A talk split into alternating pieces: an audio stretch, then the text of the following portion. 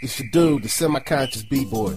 Yo, it's the second day of Kwanzaa. So we say Habari gani. That means, what's up? Today is Kujichagulia. That means self-determination. To define ourselves, name ourselves, speak for ourselves, instead of being named, defined, and spoken for by others. Now, man, when KRS-One says, I am hip-hop, and works towards it, that's Kujichagulia. When LMFAO says, I'm sexy and I know it.